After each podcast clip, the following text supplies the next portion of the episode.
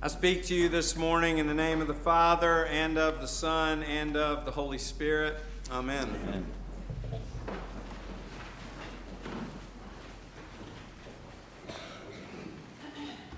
Today's uh, gospel lesson seems counterintuitive to me.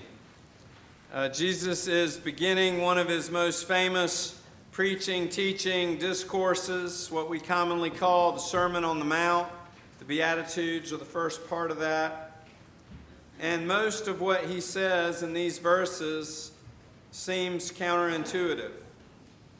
Jesus is talking about what it means to be blessed and what it looks like to be blessed. And he gives us a whole series of statements about those who are blessed, and many of these statements are in contradiction with our common sense. Look with me, if you will, at Matthew's gospel lesson, which Kay just read to us. We're in the first 12 verses of Matthew 5. Jesus sees the crowds that were following him, and he goes up on the mountain and he sits down to teach them.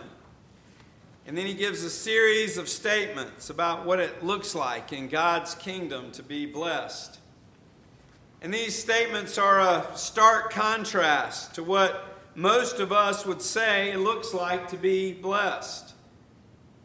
Just look at the statements themselves, and we'll look more in depth at a few of them. Blessed are the poor in spirit. Blessed are those who mourn. Blessed are the meek. Blessed are those who hunger and thirst for righteousness. Blessed are the merciful. Blessed are the pure in heart. Blessed are the peacemakers. Blessed are those who are persecuted for righteousness' sake. And finally, blessed are you when others revile you and persecute you and utter all kinds of evil against you falsely on my account. So, these nine blessed statements, Jesus lists these as what it looks like in God's kingdom to be blessed. We don't really have time today to go into all nine of these statements, and I noticed that Jesus did not say, uh, Blessed are you when your preacher goes on and on making nine points in his sermon. So let's just look quickly at three of these statements. Blessed are the poor in spirit. Blessed are the meek, and blessed are those who hunger and thirst for righteousness. So, first, blessed are the poor in spirit. Friends, to be poor in spirit means to realize our need for God. To be blessed means more than just worldly happiness. To be blessed means to be favored and approved by God. And when we are poor in spirit, we realize that we fall short, that we cannot do it on our own. Being poor in spirit points us to our need for Christ. And this is, friends, a blessing. The only way to God's kingdom is through Christ realizing our poverty of spirit, our weakness, points us to our need of Jesus. And this realization is indeed a blessing to know that we need God and need Him desperately. Number two, blessed are the meek.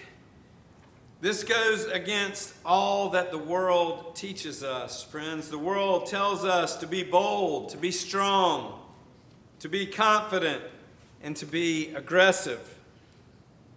Later today, there is a little football game, and uh, I'm betting that neither coach is making a call for meekness in his pregame speech. Neither coach is saying, I want you to get out there and I want you to be humble. I want you to get out there and I want you to be kind. I want you to buckle your chin strap, put your mouthpiece in, and get out there and be gentle. This is not what those men are hearing before they start the Super Bowl. This is not what the world teaches us, friends. To be meek means to be humble and to be gentle and to exercise these attributes in our posture toward God and in our posture toward one another. To be meek means to humble ourselves and to not think too highly of ourselves. Maybe you are like me. I said earlier in the 9 o'clock service, I only think too highly of myself on days that end in Y. I believe most of us would agree that our world is desperately in need of a little more kindness, a little more gentleness, and a lot more humility. Blessed are the meek, Jesus says, for they shall inherit the earth. And then the final one, friends, that we are looking at this morning blessed are those who hunger and thirst for righteousness. Friends, to hunger and thirst for righteousness means to hunger and thirst for Jesus Christ Himself, because He is the fulfillment of all righteousness. Friends, when we realize our poverty of spirit, when we go before God humbly and in our brokenness, it is a blessing. When we realize our sinfulness and when we realize our utter and total dependence on Christ's righteousness, not our own, it is a blessing. When God reveals to us our poverty of spirit, when God humbles us and makes us meek before Him and before one another, it is a place of true blessing. Friends, people who do not know that they are sick do not seek out a cure. We have to realize our brokenness, and God re- blesses us by revealing to us our need, our poverty of spirit. It is only when we realize that we are poor in spirit, friends, that we seek God with humility and meekness, hungering and thirsting for the righteousness of Christ. Brothers and sisters, God's desire is to bless us as His children and as His people. He loves us desperately and deeply. God's desire is that we would know Him as He is revealed in Scripture and as He reveals Himself to us in the life, death, and resurrection of Jesus Christ. The Father's desire for you and me, friends, is that we might clothe ourselves in the righteousness of Jesus Christ and stand before Him cleansed by Jesus' work on the cross, made righteous by the life, death, and resurrection of Jesus himself. Friends, blessed are the poor in spirit. Blessed are the meek, the humble, and kind.